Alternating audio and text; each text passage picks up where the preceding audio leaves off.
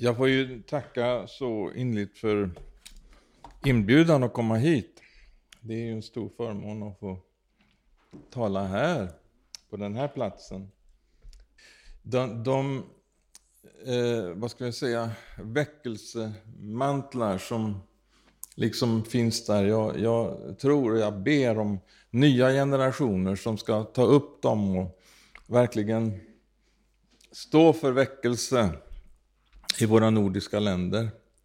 Det, vi har ju verkligen kommit till en situation som är oerhört allvarlig, måste jag säga. Det är, jag får ju tala utifrån svenska förhållanden, men det är en enorm förvirring bland många eh, kristna. I världen naturligtvis, men också bland många kristna. Och det är det att eh, det har liksom kommit så många nya röster och man börjar tala ett annat språk och det är liksom, många känner sig främmande inför det nya som kommer. Därför att de hittar det inte här. Och det som någon broder sa, jag har också sagt ett antal gånger, det är som att det går ett svärd genom kristenheten. Att eh, de som verkligen vill hålla fast Precis som det står om eh, en församling som hette Philadelphia, som Herren bekände sig till. Han sa, du har hållit fast vid mitt ord och har inte förnekat mitt namn. Därför ska jag, säger Herren, bevara dig under den prövningens tid som ska komma över jorden. Jag tror att det här handlar om en ändetidens brudförsamling. Men där finns också i, i samma kapitel faktiskt en annan församling. Det är Uppenbarelsebokens tredje kapitel. Så att Philadelphia, det är sjunde versen. Laodicea, det är fjortonde versen. Och där är det liksom en församling som, som ja, helt enkelt har ett väldigt stort självförtroende. Men som inte har himlens erkännande just det som sker nu utav, eh, av avfall, för det handlar om att glida bort ifrån grunden, det utmanar de bibeltroende. Och de känner, nej, nu måste vi nu måste vi läsa Guds ord, nu måste vi bedja, nu måste vi så att säga tillbaka till, till, till, till grunden och till kärnan. Kriser är inte alltid bara någonting dåligt, det kan också vara väldigt bra att vi blir utmanade och vi kommer ut ur kanske en slags eh, eh, ljumhet eller vi har blivit lite, ja, vi kanske inte är så brinnande som vi en gång var. Men Herren kommer och han vill i de yttersta dagarna, står det, så ska han utgjuta av sin ande över allt kött. Det är ju inte bara kris i kristenheten utan det är ju också egentligen i hela världen. Och vi, vi, det kommer ju liksom den ena katastrofen på den andra. Är det inte pandemi så är det krig i Ukraina eller så är det eh, klimat... Eh, ja, och, och liksom det ena efter det andra liksom förs upp på agendan. Och allt sammans det här, det, det gör ju att det, det, kommer många frälsare liksom och ska eh, komma och rädda och frälsa oss ifrån alla katastrofer. Och vi har en slags global elit som håller på och samlar ihop för en världsregering och en världsekonomi och en världsreligion. Eh, och vi ser liksom alltsammans det här ta form. Men eh, ingen av de här som nu liksom eh, har sina fantastiska agendor, Agenda 2030 och allt vad det heter. Och FN har, har eh, har, har, planer, men nästa år i september så ska man ha en, eh, en stor eh, konferens, eh, eh, a summit for the future. Man ska alltså ha en, ett, eh, ett sånt där toppmöte för framtiden. Man ska lägga upp planer för framtiden. Hur FN då ska ges befogenheter att man ska, man ska helt enkelt få en, man kallar det för en nödplattform när de här kriserna nu kommer så ska man ge den, den, den som är generalsekreterare i FN, eh, katoliken Antonio Guterres, eh, han ska få befogenheter att bli som en slags eh, världsledare som eh, alla nationer och regeringar då ska få, få eh, lyda order ifrån när det blir kriser. Och det verkar som att man ser till att det blir ganska regelbundet kriser framöver nu. Man talar ju om att nu har vi haft en pandemi och snart så kommer en eh, cyberkrasch eh, och, och, och, man talar om olika sådana här saker. Och, och när allt sammans det här händer så säger man då kommer the, the great reset, den, den liksom stora återställningen.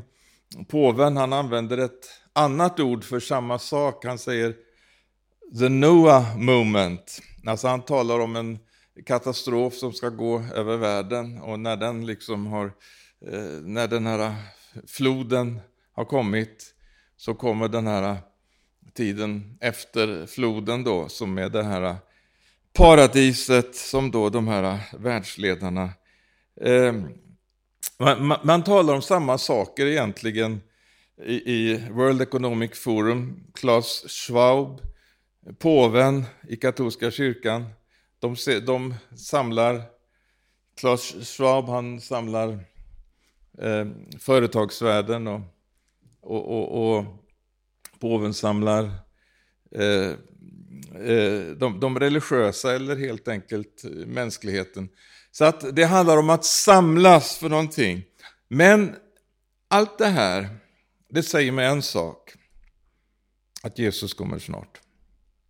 Därför att eh, det här handlar inte om den plan som vi läser om här. I Efeserbrevets första kapitel så står det att Gud har låtit oss få veta sin viljas hemlighet, nämligen att i Kristus, i Kristus sammanfatta allt i himlen och på jorden. Det här andra, det handlar mer om det som står i, i eh, den andra salmen. Jordens ledare kommer tillsammans i ett uppror mot Gud, mot, mot Herren och hans moder, står det. Det handlar om att försöka rycka till sig det som, som sonen ska ha. Det är ett uppror. Det är en antikrist. Det är en anti-ande. Och, och allting är uppror mot Guds plan.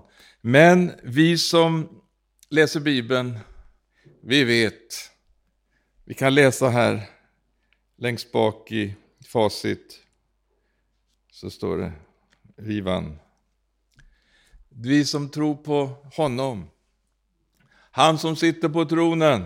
Han är Gud, han är allsmäktig. Han är den ende som, eh, som kan ha Eh, som, som vi kan ha förtroende för, som man kan, kan ha en plan för framtiden och samtidigt bestämma när den ska träda i kraft. Därför att det är han som är Gud.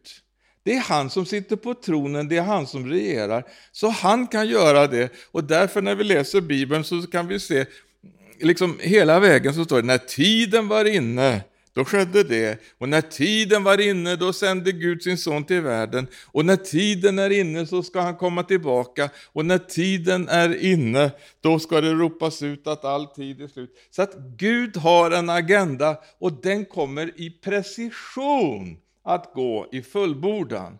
Därför vi som tror på Jesus och tror på Gud, Eh, vi kan se liksom alltihop det här, det är lite stökigt just nu och, och, och det kommer att bli ännu mer stökigt. Men vi vet att det är övergående. Snart, halleluja, så, så, så, så får vi vara med om det som står eh, i Bibeln om, eh, i min 1917 års översättning så står det vårt saliga hopps fullbordan. Det är många frälsare i farten nu och många kommer till och med i, i Jesu namn, precis som Jesus sa att eh, eh, lärjungarna frågade vad blir tecknet på den här tidens slut, eller på, på din tillkommelse och den här eh, tidens slut. Då säger Jesus, se till att ni inte blir bedragna, för många ska komma i mitt namn. Många kommer och man har liksom sådana fantastiska frälsningsplaner. Och man kommer med ett slags kristet förtecken. Men man kommer med ett helt annat budskap, ett helt annat evangelium. Och det är det jag tycker var så fräscht just med Frank Mangs, för att eh, han liksom anpassade sig inte till en slags, eh, vad ska vi säga, eh, han, eh, till tidsandan på det sättet att han tillrättalade budskapet och rundade av det lite och anpassade det lite. Utan han predikade precis som det står här. Och, och det gillar jag. Och det förstår jag att ni gör också, ni som är här. Eh, så att Frank Mangs har ju blivit som en slags symbol och ett eh, riktmärke för klassisk väckelseförkunnelse. Och jag, för egen del, jag har inspirerats mycket just av det. Och kanske speciellt av den tidiga Frank Mangs eh, som stod i väckelsen i Norge på 30-talet då 10 000 människor blev frälsta. Eh, där det liksom, den missionsförsamlingen där i Oslo, den eh, bara på något år så gick den från 350 medlemmar till 1600 medlemmar. Och, och, eh, deras ungdomsförening gick från 35 till 700 under något år där. Och, så att det kom liksom, och många blev frälsta som sedan kom eh, på andra orter och det tändes eldar runt omkring i Norge på det här sättet.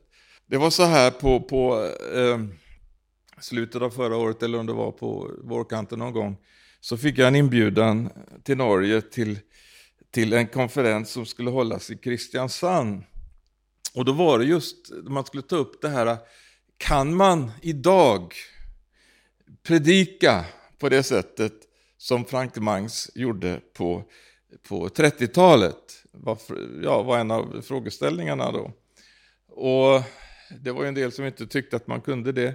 Eh, men då fick jag stå för den då som trodde att man kunde det. Och så hade vi en sån här paneldebatt och, och då fick vi liksom sitta där. Det var präster och, och, och ja, olika eh, från olika samfund och kyrkor och, och så här. Jag ska, jag ska läsa någonting här som, som, eh, som han skrev eh, i en tidning som hette Sanningsvittnet och det här var år 1937. Eh, och, och då beskriver han alltså evangelistens roll. Hemligheten att kunna framställa de centrala andliga sanningarna så realistiskt och närgående, sakligt och enkelt att man får tag på samvetet så att synden blir synd. Att predika nåd och förlåtelse för sovande och obotfärdiga syndare är inte alls att predika evangelium. Det är bara att bedöva och förföra och fördärva folk. Men när synden blir synd så att nåden får bli verksam, då blir människan omskapad från topp till tå. Och genom det löses människolivets allra djupaste problem. Det har aldrig funnits och kommer aldrig att finnas ett budskap så aktuellt som ett fulltonigt evangelium. Det här skrev han 1937 och jag skriver under på det år 2023. Det, det finns inget, mer, inget budskap som är mer aktuellt än ett fulltonigt evangelium. Därför evangelium är oföränderligt.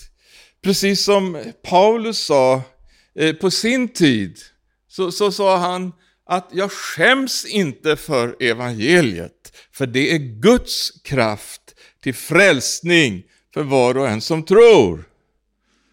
Kan man få ett amen på det? Ja, men halleluja, ni var här. Man, talade, som, som Frank Mank sa här, till människornas samvete. Eh, och, och, man överbevisade liksom om behovet av en frälsare. Idag så har vi fått en slags eh, budskap som inte handlar om att vi egentligen behöver en frälsare. Eller som eh, några sa i, ett, eh, i en sån här podd för tidningen Dagen i Sverige, att eh, budskapet det handlar inte om att, eh, att renas utan att upplysas. Att, eh, att liksom eh, få kunskap om att Gud bor i oss.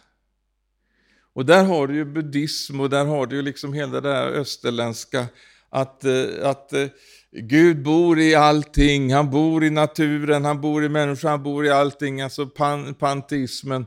Och, och, och, och liksom, vi ska bara upplysas om det här och så ska hela världen eh, eftersom Gud bor i allting så bor han i alla människor. Alla är Guds barn och det behövs ingen frälsare, det behövs ingen omvändelse. Det behövs ingen Jesus, utan då kan han bara vara en av alla de här olika eh, förebilderna och, och, och profeterna, och, och de, de hette Buddha eller Muhammed eller Jesus eller vad som helst.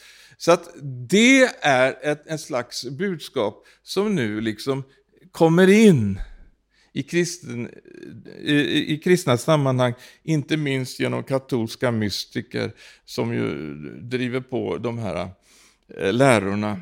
Men det är så härligt då, och framförallt naturligtvis få gå till Bibeln och liksom tvätta sinnet och, och bli, bli kalibrerad enligt eh, ett sant och rent evangelium och, och, och kunna se Åh, vad fantastiskt det är att vi kan få uppleva en sån stor frälsning, att, att Jesus han har frälst oss, han har eh, tvättat oss rena från all synd och han, han har gett oss ett nytt liv. Och det fyller ju hjärtat med tacksamhet och frälsningsglädje.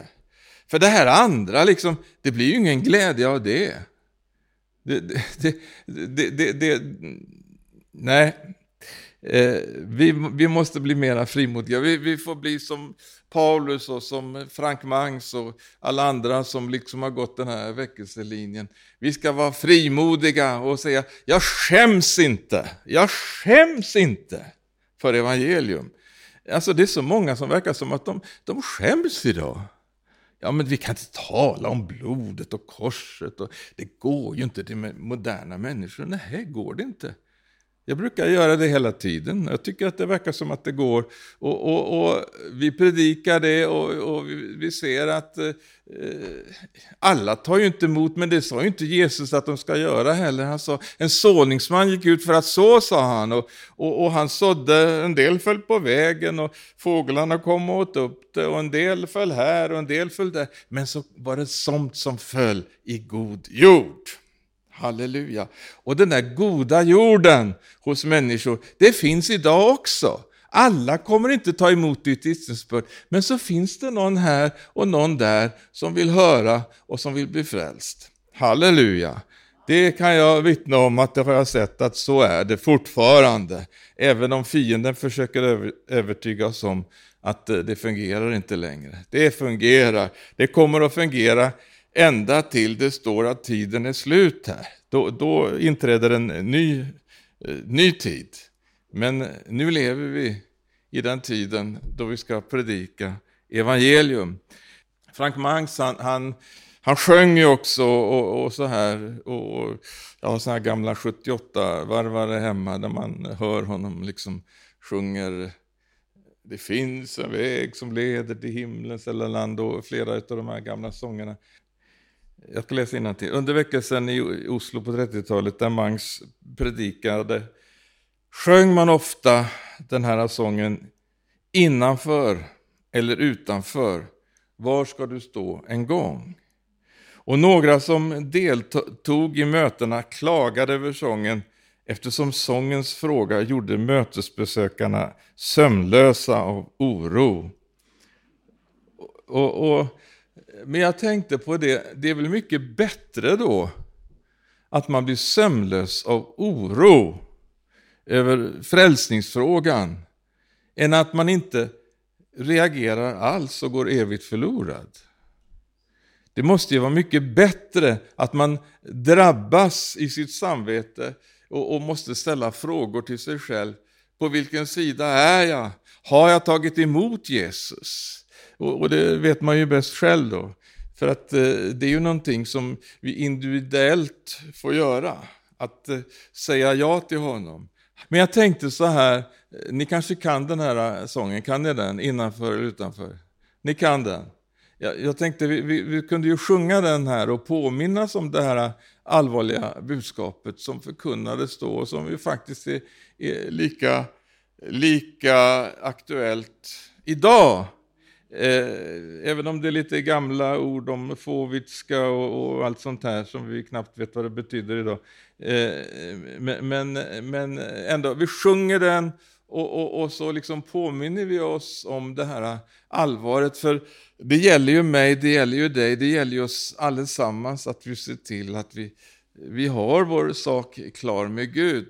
Och, och har du tagit emot Jesus och, och, och, lever för honom så har du naturligtvis det. För att det, det, finns ingen fördömelse för dem som är i Kristus Jesus. Halleluja. Vi får leva det livet, gemenskapen med honom. Men vi måste ta det där steget och bjuda in Jesus. Och är du här idag som inte har gjort det, som inte har tagit emot Jesus, så ska du veta, idag är frälsningens dag. Idag är ditt tillfälle, idag ska du ta emot Jesus. Vi har inga löften om, om någon framtid, men vi har nuet. Och så jag tänkte om vi sjunger tillsammans. Innanför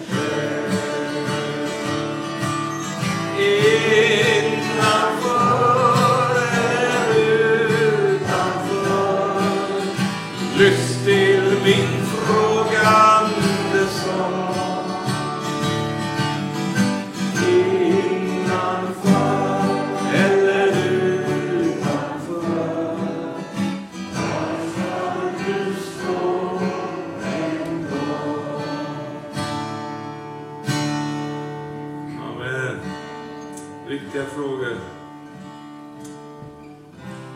Snart är han här. Snart är han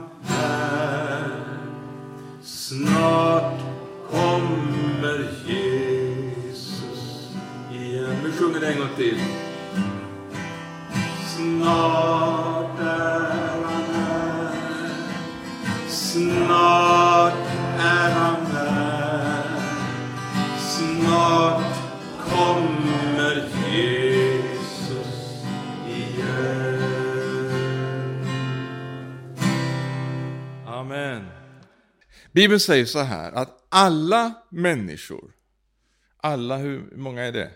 Alla människor, det är alla. Hur du än vänder på det så blir det alla.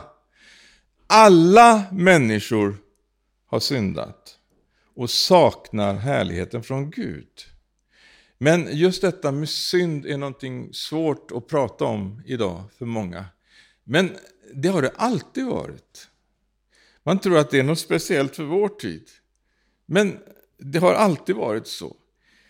Och så gör man om budskapet och så säger man, man, när man talar om synd, så säger man inte att man är syndare, utan man har drabbats av synden. Och så säger man liksom så här att man på olika sätt då har, man har utsatts för social eh, orättvisa eller eh, för rasism eller man har, har liksom blivit diskriminerad eller, eller eh, det, det handlar om något sexuellt eller någonting annat. Alltså man har drabbats, det är andra som har liksom gjort någonting mot oss. Men det är inte vad Bibeln säger, den säger att vi, jag och du, vi är syndare som behöver en frälsare. Och det är därför Jesus kom eh, till den här jorden. Hade det liksom inte varit på det här sättet, ja, då, då, hade ju Gud kunnat tagit ett mycket lättare väg. Liksom, varför skulle han behöva sända sin son till den här världen och genomgå detta lidande och, och, och liksom bli korsfäst om det inte behövdes? Men han kom ju för att rädda och frälsa oss. Och genom hans verk på Golgata, halleluja, så har han köpt oss fria. Vi har blivit friköpta. Han tog all synd i sin kropp där uppe på korsets trä. Han är Guds lamm som tar bort världens synd. Han tar bort synden. Så att när vi ber till honom och säger Jesus, fräls mig, vad gör han? Han tar bort synden. Då som jag sa, vi har så många nu som eh, börjar inse att ja, det, allt håller på liksom att eh, gå åt fel håll och det blir katastrofer och allt möjligt. Och, och, så försöker man då hitta orsaker i, ja det är miljön, det är klimatet, det är det och det och det och det och det, allt möjligt annat. Men, men Bibeln har eh, väldigt tydliga besked. Och det är så fantastiskt och få gå och läsa vad Gud, vår skapare, har sagt i sitt eget ord. Hur står det till? Hur, hur, hur, vet, om du går till doktorn, du är sjuk och du går till doktorn, då vill du att doktorn först gör en undersökning. Att han ställer en diagnos och att han sedan sätter in den rätta behandlingen. Eller hur? Du vill ju inte gå till en doktor som liksom säger ah, det är ingen fara med det, det blir bra det här ska du se, det ordnar sig. Så, så får du en värktablett och, och ett plåster och så går du hem och så blir du ännu sjukare. Det, det, är ju liksom inte någon lösning på problemet. Men det, det är så underbart med, med Guds ord och, och, och, hur Gud gör. Han, han, han förklarar, så här ligger det till, det här är diagnosen. Och det här är min behandling. Jag har sänt Jesus, hans blod är det som tar bort den här sjukdomen. Den här, eh, det här som har drabbat hela mänskligheten, synden. Han har lösningen på vårt problem och det är bara han som har det. Men vi måste liksom eh, ta, vara beredda på att ta emot den här äh, beska medicinen som doktorn skriver ut. Du vet, ibland så, så en del de, de vill liksom förstå allting. Jag måste säga, jag förstår inte allting fullt ut, hur det här verkligen fungerar. Att Guds blod, eh, att Jesu blod kan ta bort alla synder. Jag vet vad Bibeln säger om det, men jag kan ändå inte i detalj liksom se, se in i det och se hur Gud liksom har tänkt det här från början till slut och hur han har gjort det. Och det är det som det egentligen handlar om att, att lita på, eller en tillit till Gud. Det står inte att vi ska förstå allting in i minsta detalj, men det står tro evangelium. står det. Tro på evangeliet, tro på det som Gud har gjort för att lösa din situation. Om du tror på honom, att han verkligen är en god Gud som vill dig väl och som har den absoluta totala kunskapen om, om hur, hur allting förhåller sig. Om du tror på honom, om du tror på hans ord, så ska du se att det är verksamt. Hans ord är levande och kraftigt, eller levande och verksamt. Det verkar. Så att eh, när du tar emot den eh, medicin, eller du tar emot den rening, den behandling, det som Gud har satt in, nämligen Jesus Kristus, halleluja, då verkar det i ditt liv. Då blir du född på nytt och då till och med så känner du, nu har jag så att säga fått kasta av mig den här syndabördan och så kan du dansa och, och jubla. Det kallas för frälsningsglädje. Halleluja. Jag kan undervisa om en massa olika ämnen och, och det kan vara sånt som, eh, som är både centralt och perifert. Men, men just detta att eh, påminna sig om verkligen frälsningen, den första grunden. Och, och Paulus, han, han, var lite sådär också, Eh, när, när han, eh, i första Korinthierbrevet 15, så står det så här att eh, han hade ju varit där i Korintheförsamlingen och han hade undervisat. Och så, kommer han, och så skriver han det här brevet i 15 kapitlet där att ja, säger han, ja, jag ska tala om precis samma sak som jag talade om förra gången jag var här. Och det handlar om de första grunderna, om, att, eh, om frälsningen, om att Jesus dog och att han eh, dog för våra synder och att han uppstod igen och, och, och, så liksom tar han det en gång till. Halleluja. Och vi behöver höra det där ganska eh, ofta därför att eh, vi hör så många röster, det är så mycket eh, liksom, påverkan och propaganda hela tiden. Men vi behöver liksom få ett reningens bad i kraft av ordet. Renas och sköljas rena och så får vi liksom eh, ta den här stunden, och tack Jesus att du frälste mig. Och tack att du har bevarat mig Jesus. Och tack att du var med mig Jesus, när, när jag var så där besvärlig och, och, och upprorisk och, och ja... Eh, eh, Jesus, tack att du inte har lämnat mig, att du inte har övergivit mig och, och liksom betraktat mig som ett hopplöst fall, utan du har bara gett din nåd och kärlek och du har varit trofast. Och när vi har varit trolösa så har han stått troget kvar. Han, han, är för underbar och det där behöver vi påminna oss om hela tiden. Eller hur? Men en, en del de säger ja, vi ska tänka gott om människan, hon är innerst inne god. Men, men det säger inte Bibeln. Bibeln säger inte det. Utan Bibeln säger så här i, i Markus 7 och 20 så står det, och det är Jesus som säger det här. Inifrån, inifrån från människornas hjärtan kommer de onda tankarna. Otukt, stöld, mord, äktenskapsbrott, själviskhet, ondska, bedrägeri, liderlighet, avund, förtal, högmod, förblindelse. Allt detta onda kommer inifrån. Ja. Så att det där behöver vi ju bli av med då. Va? Men då kommer vi till honom som förmår. Vi kan inte frälsa oss själva. Vi kan inte eh, liksom, eh, vi kan försöka eh, förbättra eh, och, och, bli lite mera städade och, och sådär. Men vad Gud gör, han ger oss ett nytt liv. Och så står det att Kristus bor i er. Vi ikläder oss hans rättfärdighet. För, för hur blir man frälst? Ty om du med din mun bekänner dig till Herren Jesus Kristus och i ditt hjärta tror att Gud har uppväckt honom från de döda, då kommer du att bli frälst. Ja, men säg, jag kan inte tro. Men tron är ingenting som vi så att säga faktiskt naturligt har. Utan det står tron kommer av predikan.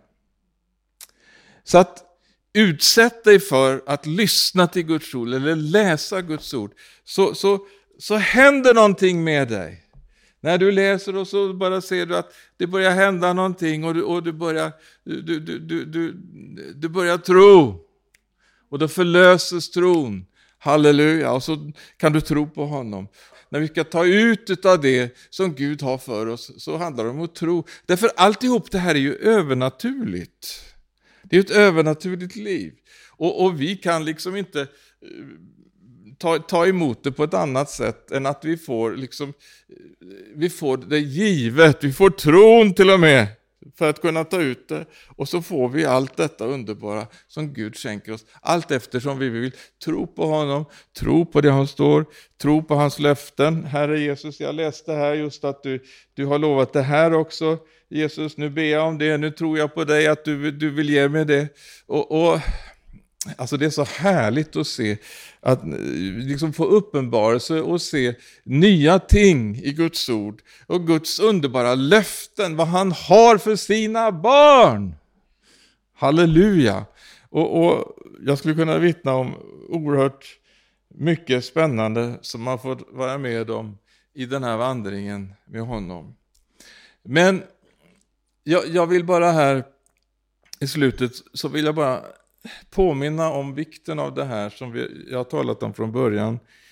Att vi tar det här steget, att vi verkligen överlämnar oss åt honom om vi inte har gjort det. För, för mig, jag minns när jag var i, jag var nog 5-6 års åldern. Så jag minns, jag skulle gå och lägga mig på kvällen. Och jag kände sån oro. Därför att mamma och pappa, de hade läst tidningarna och det var vid den här tiden, det var den här Kubakrisen. Och, och det var stora, feta, groteska eh, liksom, rubriker på kvällstidningarna om att kommer ett tredje världskrig. Och, och, och liksom, det gavs ut den här boken om kriget kommer och den har ju kommit i nytryck nu i Sverige. Men då, då det var första gången, Eh, jag minns på kvällen så låg jag och var så orolig. Jag, jag sa mamma, eh, krig, inte dödar de väl människor, sa jag. Det är väl bara djur, va, sa jag. Ja, liksom. Jag var fem, sex år. Eh, ja, nej, det är, man dödar människor. Så. Och jag tyckte det var så hur kan människor döda andra människor? Det var så fruktansvärt för mig. Det var liksom första gången jag såg att jag hade fötts in i en ond värld. Och, och, och då såg jag, okej, okay, det, det finns ondska i världen.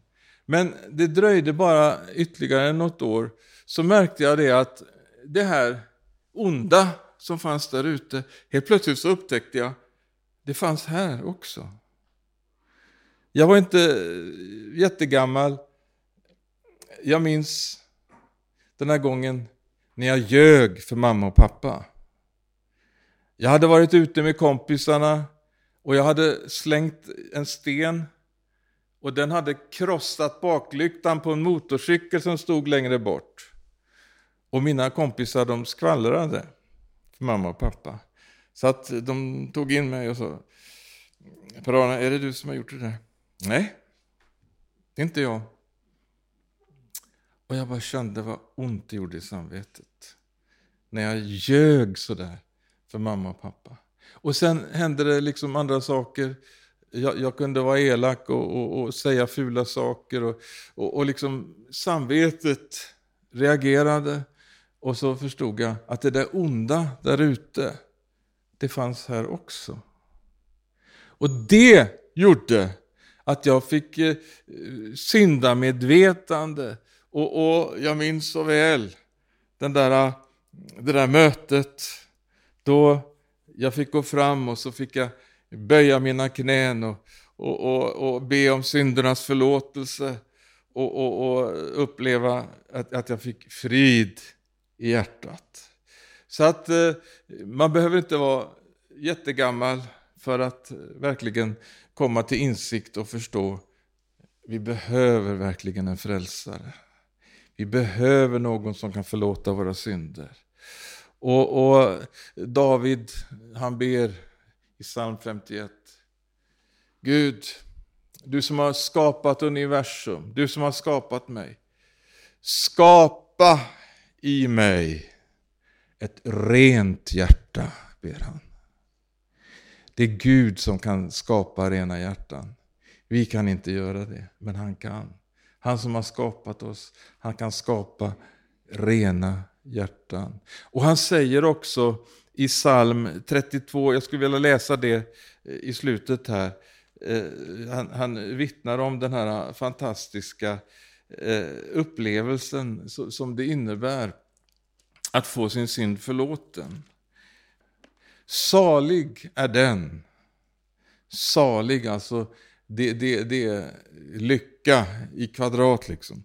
Salig är den som har fått sitt brott förlåtet, sin synd övertäckt. Salig är den som Herren inte tillräknar synd och som i sin ande är utan svek.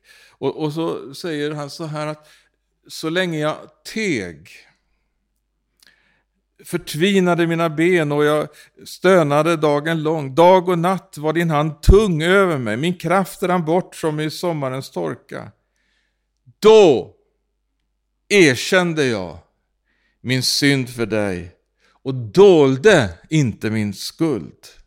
Jag sa, Herre, jag vill bekänna mina brott. För, och, och då står det, då förlät du mig min syndaskuld. Därför ska alla trogna be till dig medan du går att finna. Om väldiga vattenfloder kommer ska de inte nå dem. Du är mitt beskydd, du bevarar mig från nöd, du omger mig med frälsningens jubel. Jag vill lära dig och undervisa dig om den väg du ska vandra. Jag vill ge dig råd och låta mitt öga vaka över dig. Var inte som en häst eller mula som saknar förstånd, som måste tämjas med töm och betsel om de ska komma till dig. Den gudlöse har många plågor, men den som litar på Herren omger han med nåd. Gläd er i Herren och fröjda er, ni rättfärdiga. Jubla alla ni som har ärliga hjärtan. Halleluja. Tänk vilken skillnad att få komma till Gud och bara ärligt Gud, jag har syndat. Jag har gjort det som var fel. Förlåt mig. Rena mitt hjärta. Ge mig ett eh, rent hjärta. Och han hör det. I samma ögonblick som du ber bönen så hör han din bön. Förlåter, renar befriar och skapar ett nytt liv. En vers till så ska jag avsluta här. Men den finns i första Johannes. Om vi säger att vi har gemenskap med honom och vandrar i mörkret ljuger vi och handlar inte efter sanningen. Men om vi vandrar i ljuset, liksom han är i ljuset, då har vi gemenskap med varandra och Jesus, hans sons blod, renar oss från all synd. Om vi säger att vi inte har synd bedrar vi oss själva, sanningen finns inte i oss. Men om vi bekänner våra synder är han trofast och rättfärdig så att han förlåter oss våra synder och renar oss från all orättfärdighet. Så att eh, om du finns här, du känner att det finns någonting som står mellan dig och Gud, gör, gör dig kvitt det det. Det är bara en bön till honom, så lyfter han bort det. Och gemenskapen är upprättad, den fulla gemenskapen. Och frälsningsglädjen. Och hans, han klär dig i sin rättfärdighet. Halleluja. Kan det bli bättre? Nu, halleluja, är Jesus här för att befria. Hans blod tvättar dig ren från allting. Halleluja. Amen. Min synd låg med